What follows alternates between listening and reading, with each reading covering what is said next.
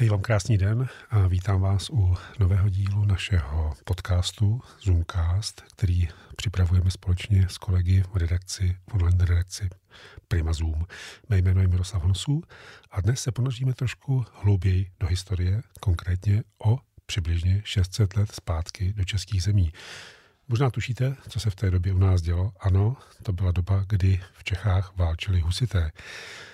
Jejich eh, úsilí a snaha prosadit si eh, svou, svůj vlastní způsob eh, přijímání podobojí, vymezit se oproti katolic, katolicismu a získat i mocenskou pozici, vedli k mnoha letům válek a bojů. A jak víme, eh, jejich významnou, eh, významným příspěvkem eh, k dobové vojenské taktice byla vozová hradba. Nebyla vynálezem husitů. Bez ní by ale mnohé byty husických válek nejspíš dopadly úplně jinak. Podívejme se teď spolu na průběh dvou slavných střetnutí, v nichž husité zaznamenali drtivé vítězství, byť po každé z jiného důvodu. Začněme bitvou u Sudoměře, eh, kde si geniální strateg Jan pohrál s terénem i vozovou hradbou. A přenesme se do zhruba eh, pozdního odpoledne kolem 4. hodiny 25. března roku 1420, eh, když v rovinaté rybniční krajině asi 2 km východně od Sudoměře skončil neobvyklý ruch Eh, Houf přibližně 400 husitů na hrázi vypuštěného rybníka Škaredý eh, spěšně sešikoval devět bojových a několik zásobovacích vozů do provizorní hradby, No a protože se schylovalo k první velké bitvě husických válek. Eh, do tmy v té době chyběly necelé tři hodiny, ale velitel husitů, jak víme Jan Žižka, věděl, že západ slunce tentokrát může trvat celou věčnost. Pro záchranu svého houfu, který před se kterým před necelými třemi dny vyrazil z Plzně a um, teď měl v nohou 90 kilometrů, už toho o moc víc udělat nemohl. Mm, jednooký hitman uh, plně využil uh, nevelký časový náskok, vybral si bojiště, zvolil formu obrany a do značné míry tak vlastně vyrušil nebo eliminoval nesporné přednosti protivníka, to znamená vojenskou zkušenost, výzbroj a mobilitu a prezentoval se jako dokonalý profesionál s mimořádným citem pro terén a zároveň také si vědomí vlastních limitů i možností. Tak zhodnotil přípravy k bitvě historik Petr Čornej ve své oceňované monografii Jan Žižka Život a doba husického válečníka. Husitům, kteří tehdy směřovali do nově budovaného tábora, byli v patách um, zdatní a hlavně početnější pro následovatelé, včetně rytířů v plné zbroji. Nebyly jich zřejmě 2000, jak uvádí kronika starého kolegiáta pražského, ale i počet kolem 700, který historici považují za mnohem reálnější, eh, budil respekt. Základ tvořili ozbrojenci plzeňského Landfriedu, tedy Združení katolického panstva, nižší šlechty, duchovenstva a měst, kteří Žižku sledovali už od Plzně. Eh, v čele téhle skupiny byl přední západočeský šlechtic Bouslav ze Švamberka. Sám se ale neodvažoval zautočit. Těsně před bitvou u Sudoměře se k Landfriedu připojilo také několik dalších skupin, které se o přesunu radikálních husitů z Plzně do tábora dozvěděli a chtěli jim v tom zabránit. Asi nejvýznamnější z nich byli ozbrojenci kutnohorského mincmistra Mikuláše Divůčka a také zbrojnoši Petra Konopišského ze Šternberka. Ti 24. března tedy den před bitvou, obsadili Písek a k místu nadcházející bitvy se blížili ze severu. No a jen několik hodin před eh, osudovým střetnutím se k, ke schromážděným katolickým oddílům přidal i uh, oddíl strakonických johanitů, tedy řádových rytířů, které vedl uh, generální převor Jindřich z Hradce. Ovšem, jak ve své knize o Žižkovi podotýká historik Petr Čornej, zkušených rytířů v jeho bylo jen několik. Většinu Johanitů totiž v té době zaměstnávala obrana Rodosu proti Turkům. Z pohledu eh, pozdně středověkého válečnictví měla být vlastně bitva u Sudoměře jednoznačnou záležitostí. Jenže proti katolické šlechtě eh, stálo hned několik faktorů. Prvním z nich byl samozřejmě jednooký 60-letý hejtman husitů Jan Žižka z Trocnova.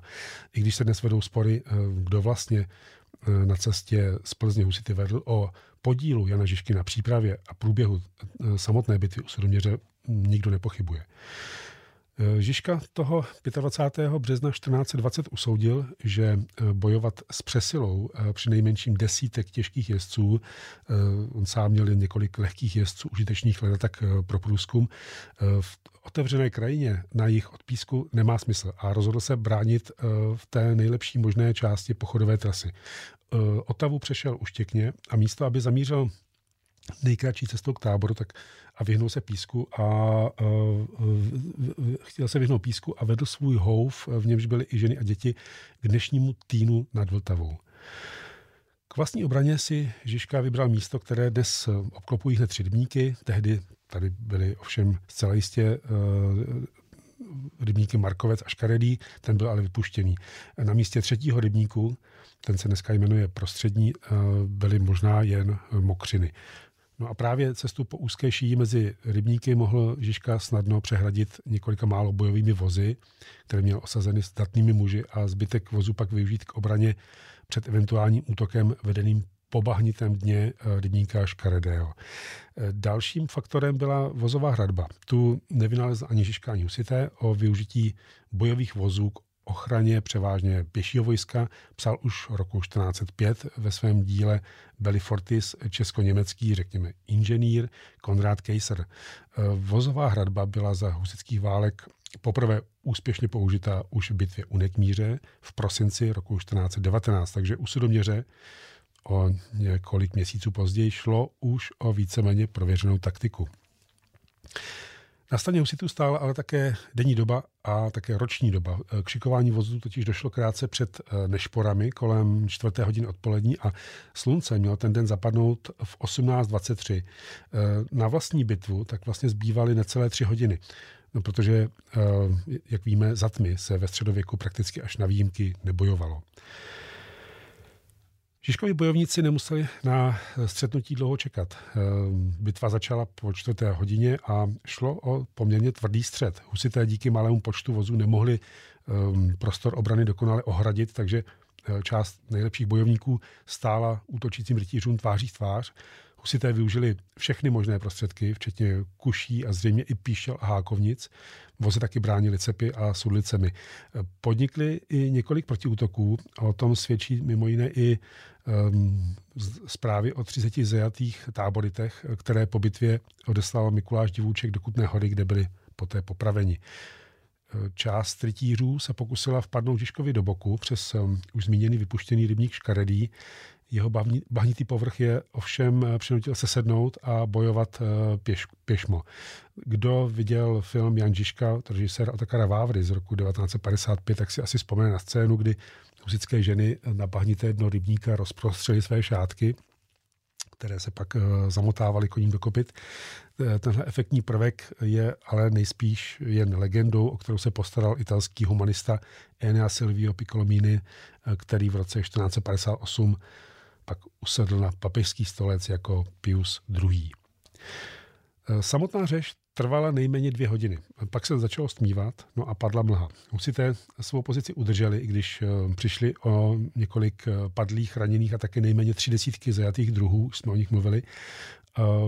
Petr Čornej, historik Petr Čornej, husické ztráty v bitvě u Sudoměře odhaduje mírně nad 10%.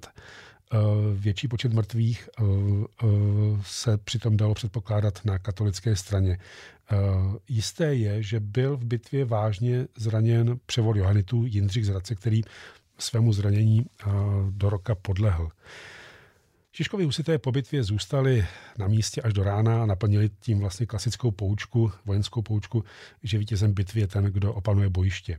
Následující den pak byla řada raněných husitů dopravena do okolních vsí, No a husité se bez eh, několika poškozených vozů vydali k táboru. Eh, v cestě už jim stála jen řeka Blanice.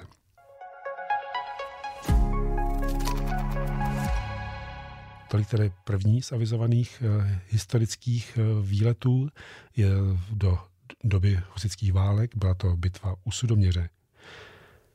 No a pojďme dál k dalšímu střetnutí, které se odehrálo o několik let později.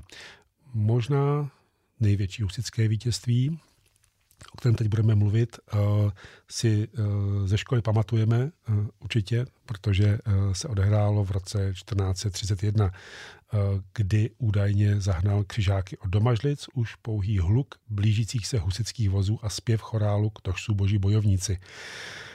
Jenže k bitvě tehdy vlastně nedošlo a kardinál v čele křižáků prchal tak rychle, že na bojišti údajně nechal i svůj kardinálský klobouk. Jak to ale bylo s pravděpodobně největším vítězstvím husických vojsk vlastně do opravdy? Měla to být eh, jednoduchá záležitost, jednoduchá jednoznačná. Eh, čtvrtá křížová výprava, vyhlášená a sebraná na jaře a z kraje léta roku 1431, byla eh, z pohledu současníků velkolepou ukázkou síly svaté říše římské a také papeže. Eh, podle souboru eh, drobných kronik psaných od sklonku husitství, které pod názvem Staré letopisy české do uceleného díla soustředil František Palacký, tak táhlo vlastně 61 let před objevením Ameriky do odbojných Čech vojsko o síle 130 tisíc bojovníků. Jejich motivace byla jednoduchá a nějak zvlášť se nelišila třeba od křížových výprav eh, podniknutých do svaté země o tři století dříve. Eh, úspěšná kruciáta znamenala pro účastníky, pro křižáky odpuštění hříchů no a přímou cestu do posmrtného ráje. Ostatně už 20. Eh, března 1431 vyhlásil papež odpustkové buly pro všechny účastníky nové v pořadí už čtvrté křížové výpravy do odbojných Čech. Tak kdo by takovému lákadlu odolal?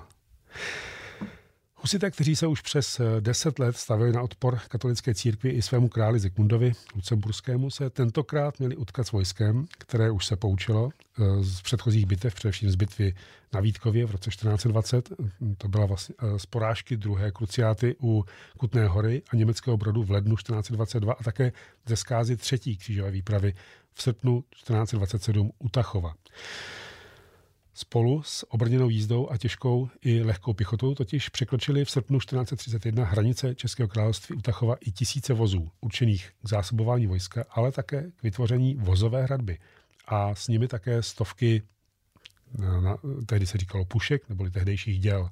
Husité měli okusit svou vlastní, mnohými bitvami osvědčenou taktiku. Velitelem křížové výpravy se měl stát uh, sám král Zikmund Lucemburský, který se ale uh, této své čestné povinnosti obratně vyhnul. V čele křižáků tak uh, se tak ocitli Friedrich Bradiborský a kardinál Julián Cezaríny. Ano, to je ten s tím kloboukem. Eh, vojsko křížové výpravy, které tvořily oddíly z celé římsko-německé říše, se nejprve velmi pomalu schromažďovalo v bavorském Weidenu, dokonce tak pomalu, že husité schromáždění eh, pod velením kněze Prokopa Holého, eh, spolubojovníka tehdy již sedm let mrtvého vojevůdce Jana Žižky z Trocnova, museli kvůli zásobovacím potížím couvnout ze západních Čech trochu blíž k Praze. Když pak křižáci 1. Eh, srpna 1431 překročili česko-bavorskou hranici, nenarazili vlastně na větší odpor a mohli se bez obav pustit do obléhání domažlic. Husité ovšem zvedli své vojsko, které čítalo asi 40 tisíc bojovníků, eh, tábořili kolem Berouna a ve dvou dnech, tedy 12. a 13. srpna, urazili 75 kilometrů eh, směrem k útočníkovi. A ráno následujícího dne, tedy 14. srpna 1431, se už husité od Chotěšova rychle blížili k obleženým domažlicím. Ehm, Jejich dobytí by jim logicky značně zkomplikovalo situaci. Pojďme se podívat, eh, kde se bitva odehrávala. Eh, oblast mezi Domažlicemi a Gdyní kde nakonec křižácké vojsko v očekávání blížící se husitů rozložilo eh, svůj tábor, zabírá Všerubská vrchovina, eh, tahle necelých 20 kilometrů široká mezera mezi Šumavou a Českým lesem. Svými dvěma průsmyky, jde o Folmavu a Všerubský průsmyk, od jak živa lákala útočníky z Bavorska v pádu do Čech. Právě tady se eh, v srpnu 1040 odehrála bitva u Brůdku, v níž kníže Břetislav I. na hlavu porazil vojsko římsko-německého krále Jindřicha III. Černého. No a o víc než 400 let později se právě tady v okolí Domažlic, eh, Kouta na Šumavě a Gdyně snažilo křižácké vojsko eh, zaujmout bitevní sestavu, vytvořit, sešikovat vozovou hradbu a postavit se blížícím husitům. Kopcovitý terén, kterému zde vévodí hrad Riesenberg se svými 665 metry, tedy na vrcholku takto vysokého kopce, jim to ale nijak neusnadňoval a špatná komunikace mezi křižáckými oddíly nakonec způsobila paniku. Vozovou hradbu se sice nakonec křižákům podařilo mezi Domažlicemi a Riesenbergem vybudovat a dokonce ji osadit pěchotou, navíc už ale nebyl čas. Podle dobové kroniky Staré letopisy české se hlavní část křižáckého vojska ještě předtím, než vůbec husity spatřila, dala na útěk. No a když ještě mě, eh, míly Čechové od Němců byli, i hned z odpuštění božího Němci s velmi velkou bázní a se strachem prchali a dříve, než české vojsko spatřili, s vozy svými do bavorských lesů běželi. Zaznamenali staré letopisy české okolnosti onoho dne. Jak to bylo s tím zpěvem chorálu Kdož jsou boží bojovníci? Tak to není přesně známo podle vojenských dějin Československa, ehm, ale existuje domněnka, že ve chvíli, kdy vrchní velitel křižácké výpravy zaslechl husický zpěv a rachot jejich vozů, stáhl své vojsko poněkud eh, dozadu, aby ho nepřítel předčasně nespozoroval. Tenhle manévr ale nejspíš přispěl ke všeobecnému zmatku v řadách křižáků, eh, kteří eh, poté začali prchat do Bavorska, včetně kardinála Cezarinního, který to pro jistotu vzal oklikou přes Nírsko. O jeho klobouku se bohužel kronika nezmiňuje, jde tedy opravdu spíš o lidovou slovesnost. Bitva tak vlastně skončila dřív, než mohla začít. Není ale pravda, že by se husité a křižáci toho dne vůbec nestřetli. Podle eh, starých letopisů českých se husité museli vypořádat eh, s pěchotou zanechanou na bojových vozech, o které se zřejmě bojovalo až do pozdního večera. Jisté je, že nikdy předtím ani později neobrátili husité na úprk tak početného protivníka a bitva u Domažlic se tak stala největším vítězstvím husitů za celou dobu husických válek. Rozvrácený týl prchajících křižáků si tu samozřejmě nabídl nejen tučnou kořist, ale především možnost jednat s papežem na bazilijském koncilu o uznání čtyř pražských artikulů o nápravě církve a křesťanské společnosti. Nehledě na budoucí vítězství nebo porážky polního husického vojska se tak vlastně otevřela cesta k uznání kalicha a přijímání podobojí a nastolení křehké náboženské rovnováhy v českých zemích. Husických bitev bylo pochopitelně mnohem víc. Historikové jich napočítali minimálně šest desítek. Byla při nich bořena města, také hrady, získávána sláva i tučná kořist. Asi posledním střetem husických válek bylo obléhání hradu Sion, kde se Jan Roháč z Dubé po čtyři měsíce eh, od května do září roku 1437 bránil oddílům české šlechty a českých měst, které vyslal Zikmund Lucemburský. Jak víme, Jan Roháč byl po dobití hradu v Praze oběšen a válka v českých zemích na nějakou dobu skončila. To byl dnešní podcast na téma historické, husické. Eh, věřím, že vás zaujal a už teď se za všechny kolegy z redakce eh, online eh, Prima Zoom těším na další pokračování. Loučí se s vámi Miroslav Honců, přeji vám krásný den a někdy příště nashledanou.